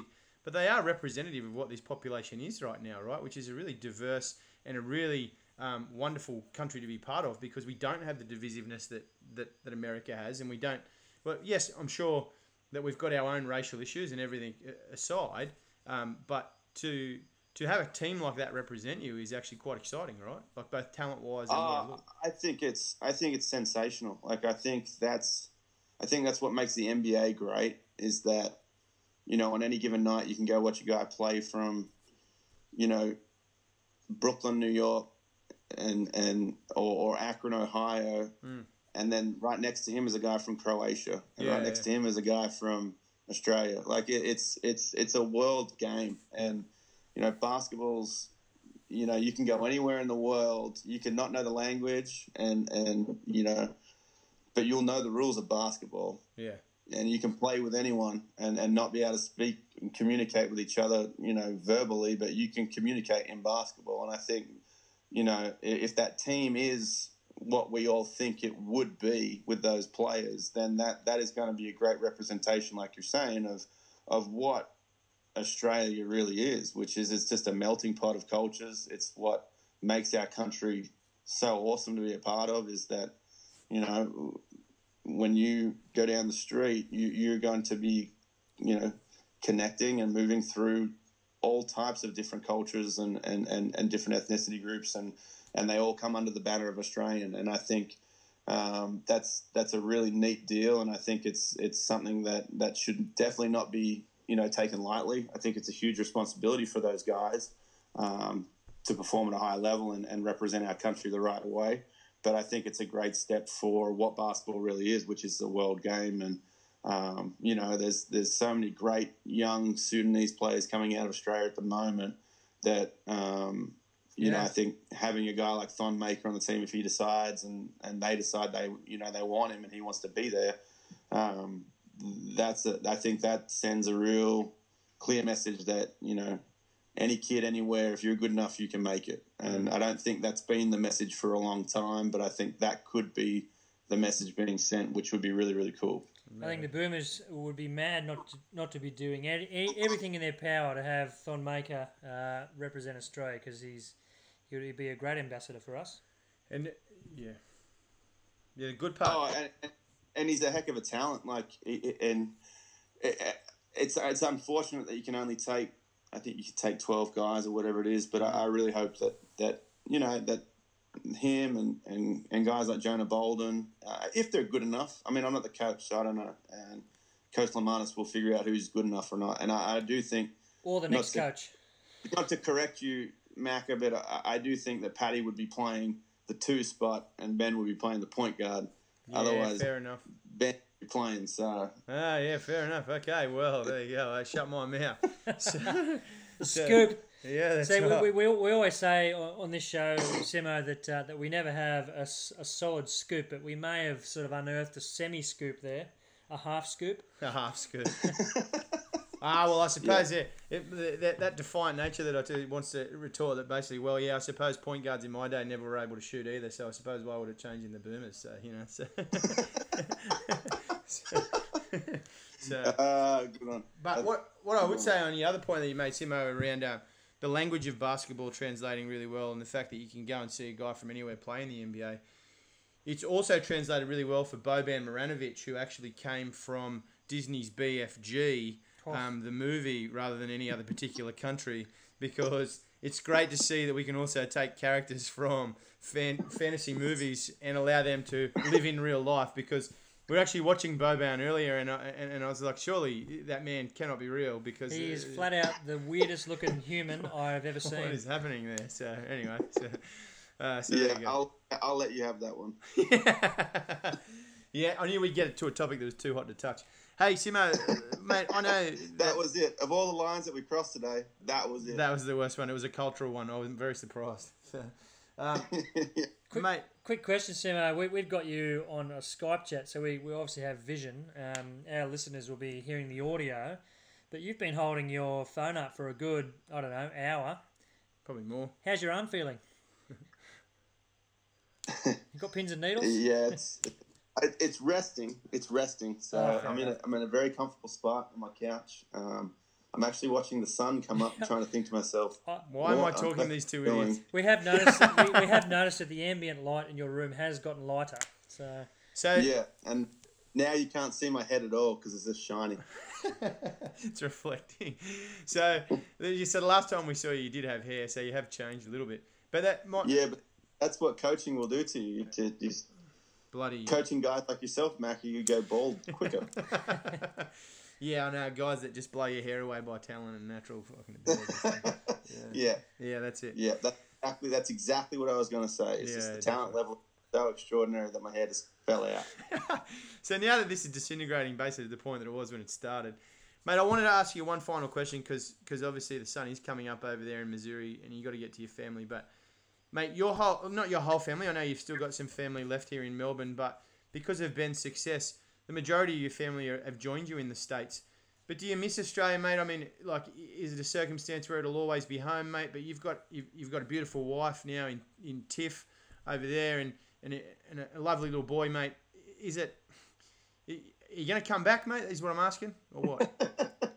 Um, never say never. Um, my wife wants to move back more than than me probably at the moment. Um, yeah, right. You know, I, I, I love what I do over here. If there was ever an opportunity for me to do it back home, um, you know, I'd, I'd jump at the at the opportunity. And um, know, my upbringing was was one where I grew up in the you know I grew up in the Melbourne Tigers locker room. So you know, I still have my own kind of hoop dream of being able to stand on the sideline in the NBL and and, and coach a team. And um, you know, if I ever had the opportunity to do that, then that'd be a pretty neat deal that I would find hard to pass up. But um, yeah, never say never. Um, Australia is still home, and um, you know, recruiting brings me home, and and as long as there's kids playing basketball in Australia, I'll always be around. Um, but you know, uh, without it being a, a kind of basketball deal, I don't know whether I'd be coming back just to work for you or, you know. yeah, nah, sorry, mate. You wouldn't survive in my program uh, where I work. We're, we're, we're pretty, pro- we're pretty professional. Well, you know, Simo, if, but if, I- if, if Sports and Spit ever get taken up by one of the major media networks over in the States and uh, we, we take our show global, um, we might have you on as a regular correspondent. yeah. And they, uh, Well, you know- I, you guys aren't bad looking. I'll tell you that. Like, you got to get off the podcast and find some way to get yourself on a YouTube channel because you're not bad looking. The matching T-shirts is a little bit worrying. Oh yeah, well that was because we didn't know that you were going to be available tonight, so we didn't have a chance to confer on outfits. Yeah. outfits. So. It, the way your T-shirts look, it either looks like you've come straight from dance class or you're going to a two-on-two tournament. yeah. yeah, we're playing in the over 55s, two on Yeah, two. That's right. Uh, It's uh, it's Like it's, in my mind, I just imagine if you stood up right now, you'd both be wearing leggings. yeah. Well, we may just be, and uh, And what would be wrong if we were coming from a dance class? By the way, we can both shake it. There's You've nothing wrong with that. you've I'm been- just saying that like that's what it looks like. So Yeah. now all the people listening, how many people listen by the way? Uh, well, uh, we were just discussing this earlier. So we're about eight episodes in, and the um, listenership is deteriorating rapidly. So we're hoping that you might be able to turn it around. So, But uh, on the positive, we, we, we have had over a thousand plays, so you know, Yeah, people are you know we're, we're hitting the airwaves, so Mm. we're hoping to obviously grow our audience and uh, and have more chats like this, which give an insight into um, life in the NCAA as a coach, as an ex-player, um, being a family member of an NBA player, and sharing some uh, insight into the into that process. and next week we'll be talking about our dance class, which would be um, a fantastic update. So if you want to hear about that, tune in. Pi- pi- pirouettes and, and leg kicks. yeah, yeah, exactly. I All tell you what might get the might get the listenership up is um, if with this particular podcast you could just say talking with Ben Simmons and then like in the smallest caps possible, brother. brother, exactly. Yes, Yeah, okay, that's good. we've got it. You know So, what? um, That's not misleading. That is just basically telling So, people. Simo, what do you think the chances are, if you could put in a good word for us, maybe have a chat with Shawnee and uh, say, you know, listen, uh, I've got a couple of guys want to get you on the show and, um, you know, maybe just record it when Ben's home or something. I don't know why everyone asks me. You all got Sean's number. You call Sean. Mate, I didn't ask. I don't want to talk to Sean. I'd Yeah. like. uh, Everyone, everyone I just wanna hear- man, can you I just want to hear the pet can you story. ask Sean? But you like like From his can own you mouth. ask Sean? I'm like no, you ask Sean. You're Sean's friend. Like Hey. you call him. Listen, let me tell you, right? The last time I saw Sean was in Melbourne, right? And I took him out to dinner, and I got completely wasted and and ended up with a hickey on my neck, right? And I don't think it was from Sean, right? And I, all so all I want to say is, you still owe me dinner, Sean. Okay, so if I'm calling you about anything, it's about dinner. Okay, that's all. So, Sean's probably good for it now. He wasn't good for it then, but he, Yeah. he's probably good for dinner now. Yeah, see, that was see, I was investing in the future. See, I saw the talent in Sean. I knew Smart. that he was going to be an NBA hanger on at some stage, right? If he, if there was anyone that was going to be Turtle, it was Sean. So Okay, so this this is classic Sean. When he first like he's a lot he's he's grown up in his he's grown up in his position, but um, like when I can't remember what I think they were at. I think they were at the ESPYS. They may have been at the ESPYS or, the, or at some some deal. somewhere where most normal athletes are in. normal family members go. Like yeah, when my brother went Yeah, to the SBs, yeah, cool. stuff that no, I wasn't there. So Yeah, normal people like us, we won't we don't go to those things. But Sean was there, and he's a massive Steve Nash fan. Like I remember this. Yeah, just awkwardly, Mm. Awkwardly big Kind, fan. kind, then kind of like my Steve man Nash crush on there. LeBron. Same thing. yeah. Steve Nash is there. He goes up to him. He's like, "Hey, Steve," like, like he knew him. Yeah, So because they're both at the SBC, so they of course they'd know each other. we're, we're both here, so of course, like we've got to be mates. So he goes, "Yeah, hey, Steve, like, how's it going?" Like, Steve Nash, like, "Hey, good." Weirdo. And then, then Sean, Sean has these moments where he kind of just he panics and then he just starts rattling on. So I guess Sean follows Steve Nash on Instagram. Hmm. So do I. So he starts asking Steve Nash about like, oh, so you moved into your new house? That's pretty sweet. Like, and then Bit of single white female like- going on. he's like, I saw you in New York playing soccer the other week. That's awesome, man. Like, Yeah. you do that often? Like, Steve Nash apparently is just standing there going, who is this guy? Like, and why do you know so much about me? And and how did he actually get like, past I- the security of, of the SP? Sean looks at Steve Nash and he says to him, he goes, mate, I'm really sorry for this. Like, I'm super awkward. I just want to get a picture and leave you alone if that's all right. And he's like, so I, oh, that's I, I can just imagine Sean just going, you know what, this is really awkward, mate. But if you could just take a picture, still, I don't want to walk away without evidence of the whole thing. yeah. When he told me the story, I was like, man, you've got to, you've got to work that out, buddy. Like, there's Yeah. going to be more opportunities like that for you, and you have not stubbed your toe every time that you meet someone famous. Like, you can't fuck this up all the time. So, so every single time. That's right. What is so? What is the like? I don't have a brother that's famous like your brother Sean or your brother Ben, but like uh, or mates with Steve Nash either. What's the weirdest thing that one of them's told you? Like in terms of when you just realised you just said a couple of normal blokes like all of us. When did you realise that maybe they're they're not living a normal life? Um, I, I think the most, it all kind of just becomes, it all becomes kind of just normal. Um, Yeah. I I think like the the most surreal thing is like when they're like when sh- like they're saying like they're saying oh I'm in Miami Yeah. today and then the next day they're in LA Yeah. and, and it's just like like I normally have to plan my trips like save money Yeah. you know look for the cheapest hotel Yeah. like those dudes just jump on planes and just bounce around Yeah. it's, it's no big deal and that's probably the most surreal thing is Yeah. like when they talk about their schedules and stuff is like they're just on a whirlwind like this year they went to london Yeah. Sean's like yeah i'll be in london on wednesday and they'll be back on friday in new york miami and then i've got to be such such whatever and i'm like that is just And, yeah, and I'm, I'm, going, at oh, yeah. and then I'm gonna go back to work, and then I'll be home by six. You got to get on a. Greyhound bus and go six hours to your next game. yeah. yeah, yeah, exactly. Where after the game we get on the bus and we eat five dollar pizza, and then I look in the mirror and wonder why I've gained like eight hundred pounds. I'll tell you what, I- I've been on my fair share of Greyhound buses in the States, and you never get off a Greyhound bus without a good story. Oh, yeah, that's true. So, bus trips do yield some uh, some good some good things. Well, just to clarify for all the recruits listening that I'm trying to get to Southwest Baptist, we don't catch greyhound. Wait a we catch Cavallo, yeah. Cavallo, C A V A L L O. Cavallo buses, they're great. Yeah. Coaches with Wi-Fi and TVs. Oh wow! And and Uh, no greyhound Well, stories the- or no, No no greyhounds. coming out of The thing about um, Grey, and this is actually Yeah, you just see our team on the side of the road waiting at the bus stop. Like, where are you guys going? Oh, I've got a game in Nebraska.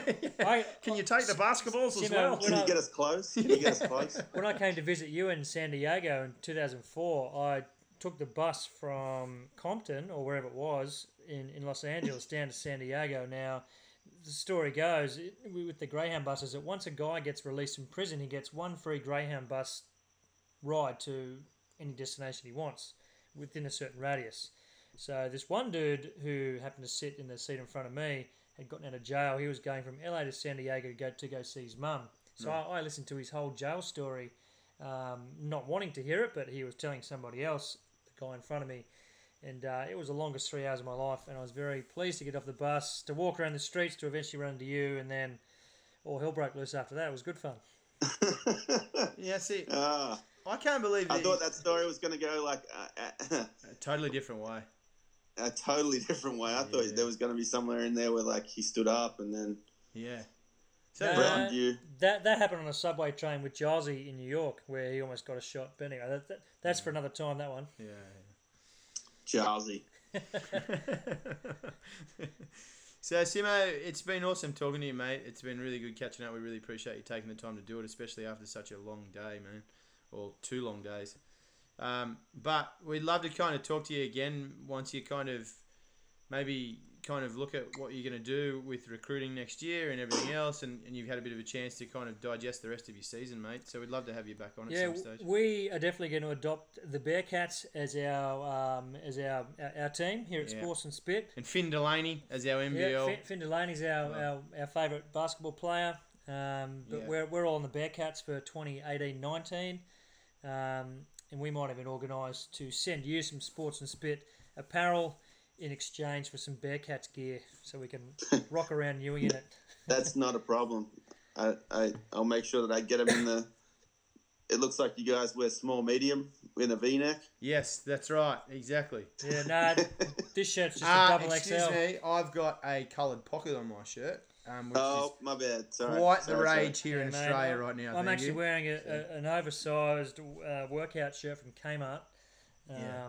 So But he hasn't worked out in six months. no, But, like, so no, That's no. cool. no. With a face like that, you don't need to work out. You just need to show up. Yeah, He's probably right. We probably do need to get on YouTube. yeah. Yeah. Good Well, we're, you. currently watching uh, Gold. Uh, Gold Not to give myself any praise, but yeah, I think I need to be the face of YouTube. I do present fairly well digitally. That's what I've always felt. yeah, Anyway. face for radio.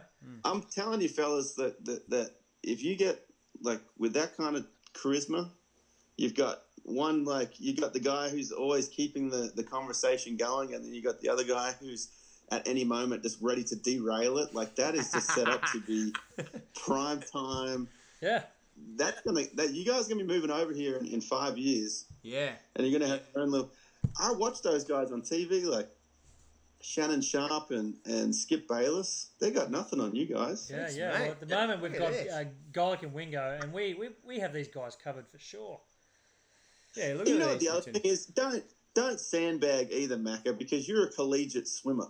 Yeah. So yeah. don't act like you were some non-athlete like scrubbo guy that just sucked at everything. Like But we went. But the thing is, is that everything went. Kieren Perkins. But everything went downhill, Simo. Like you know, I mean, it's like everything, right? Like what you said, we all sat on our buses and ate our pizzas, mate. you know, but everyone just had a different bus and a different pizza. You know, so Oh, I figured it out. Your street ball name wasn't White Lightning; it was your swimming name. yeah, that's exactly right. See, I can't believe that Yeah. Streety's got a prison story like that and he doesn't have a street ball name. Like, I mean, you guys have got to get your priorities right. Maybe Like, I'm if just you- glad Freddie got out of maybe- Compton. that was scary, man. It was serious. And then the other one, other, other crazy one, we were end up in Detroit at 4 a.m. Uh, at a bus station, and uh, we witnessed a drug deal go down the toilet, and the guy eyed us, eyed us off, and we're like, "Okay, we're leaving. Thanks." Wait, you witnessed drugs You kind of look like a cop, though, Streety. Uh, that's do. probably why no one messed with you. You kind of look like a policeman. Yeah, yeah, yeah. that's So true. I'm just Mr. Average, probably blend in as an undercover cop. Don Johnson from Yeah. Miami Vice, I'd Yeah. have you as. Uh, Simo, uh, what, what are you doing Friday night? We've just seen an ad on ESPN here for the Sixers at Cavs. You, um, looks like a pretty good game coming up. Friday night, I will be on the road. My so I get today off, and then I will drive. I will rent a car, and I will drive ten hours to Texas to go watch a game, and then I will come back through Dallas and see a recruit, and then um, I will get home probably Saturday morning about three a.m. Wow. Damn, that is uh, fun life. and then I will spend Saturday and Sunday with my family, and then Monday go to work, and then Tuesday do the same trip again. Wow. To see the same recruits or just different people? Uh, different different kids will be playing at a different event. yeah, So right. Is it just a 24 hour, 24 7 cycle? Uh, you know, the, the, the you know, um, there's always stuff going on, It- right? yeah, no, there is, and, and and ours is a lot different. Like it's all um, like the higher levels you are, the the more you travel. So, you know, my friend uh, David Patrick, who works at TCU, Yeah. uh, actually, Kouat Noi, his Yeah, he's going good. playing Yeah. TCU, Yeah. he's tearing it up. He could be freshman of the year, which would be unbelievable. Um, uh, hey, he's the next guy. He's the next one that will be in the NBA. You watch. Yeah. Yeah, I've been, uh, I've, I've been following his, his, Instagram account and his story, and he's definitely a talented kid. And uh, yeah, he's, he's going good. He he was actually on the uh, highlight just uh, a, f- a few a few minutes ago here on ESPN on Yeah. TV. They're they're they're going to be in the tournament, so he's going to get a chance to show his show his skill set. But yeah, like they'll travel, they'll jump on planes and they'll go all over the country to go recruiting. So it, it's it's constant, and the higher the level, the more you travel and recruit. Um, So if Kouat was to, to, um, to with us, if Kouat was to get that award, uh, freshman of the year, do, do you think so, he would sort of, um, and obviously you can't put words in his mouth, um, but is there a real sort of chance that, you know, that there might be a early declaration for the draft, um, you know, to sort of to capitalize on that? I think he's got a ways to go. Like Yeah, I think he's got. I, I think honestly, the best thing for that kid would be, you know, spend time in school, develop your body, and and be ready. Like be ready when you get out, because if you're not, then your career can be very very short. Yeah. Um, yeah. I mean, very- he's a guy that's six and- seven, six eight. and lacks lack lack lack a lot of impact if you're not ready. Yeah, So uh, has been successful. Like Malcolm Brogdon came out of Virginia, and he was a four-year guy, and um, you know guys like that. You know, Delly was a four-year guy. Like those guys have had longevity in their career because when they came out, they were ready, um, and they arguably could have been in the NBA playing. You know, a year or two before that, but I think you know the maturity factor for those guys. guys like Ben are the the outlier. Like Yeah. the reason Ben's able to impact is he's skilled and he's good at what he does, but his body is an NBA body. He Yeah. had that body since he was in high school. So uh, Uh, it's just very it's very naive to think that these kids can just come out and play against guys like LeBron and be successful hmm. Yeah. without the body. And and that's probably where his biggest challenge is in the weight room and getting himself to a place where and it's not even banging bodies with LeBron, it, it's just sustaining 82 games of performance. Yeah, Like because a guy like Kouat at being six seven, six eight, he might even grow a bit taller. Like guys like his size and shape are a dime a dozen. So you know you probably need that, that Yeah. extra edge to be able to, to, to succeed. Absolutely, absolutely. Well, I appreciate you guys having me on. Um, you can make the check out to Liam. yeah, well, Yeah. well, just send us the address, mate, and we'll get it to you ASAP. And you know what? We, we might even hand deliver it in November 2019 when we're over there on our Sport and Spit uh, tour. He's just saying. None of these Aussie checks. I don't want any Commonwealth Bank or National Bank. I want something up This is over here. Bank Thank of very much. And Streety. Do you accept, payable uh, to Simmer? One hour of our love. Do you take Western Union money transfer? Yeah, that's right. what right. about Hopefully, I don't get fired or, or, or have committed any major major violations or, or pissed anyone off. Hey, you know what? this deal. That would if you said something really controversial, and then somebody else picked it up and would say Ben Simmons' brother says X, right? like that would get our podcast. Won't out. play for Boomers unless he's a point guard. So- Oh, something yeah. like that. Yeah, yeah, That that's a fact. He'd say that. yeah. that right. wouldn't even come from me. No so, scoop so, there. so he, as long as it's confirmed by Ben, there's probably not that much of a scoop then, right? So yeah, okay. Well, it's been great to catch up, mate. Um, enjoy your breakfast, and I'm sure you do. It's probably six or something a.m. there. What's the time there? we're, we're we're jumping into seven a.m. Yeah, Shit. nice. We've been talking for a while, Yeah. Mate. It's been great, dude. Good on you. We appreciate it, and we we love talking to you. So we'll talk to you again soon. Appreciate you guys. Have a good day. Oh, good night. What time is it? Nine, ten o'clock. Midnight, Good dude. night. Oh, midnight. Yeah, yeah. Well, That's bloody starting though, fellas. Yeah, mate. We're just about to head out to Fanny's and start cutting it up, dude. If, So- if, if we're in I think you're about to go. I think you're about to go into your little little fella's bedroom, kiss him goodnight, and then go try and catch up on some sleep that you lost. Definitely, mate. Absolutely. And just hope that he hasn't vomited all over the floor before I get there. So, anyway. Oh, that's awful. Yeah. I hope he feels. better. yeah, thanks, dude. All right, we'll say hello to the family for us, mate. We'll catch you soon. Okay, see you guys. good on you, Same, mate. man. Cheers. Bye.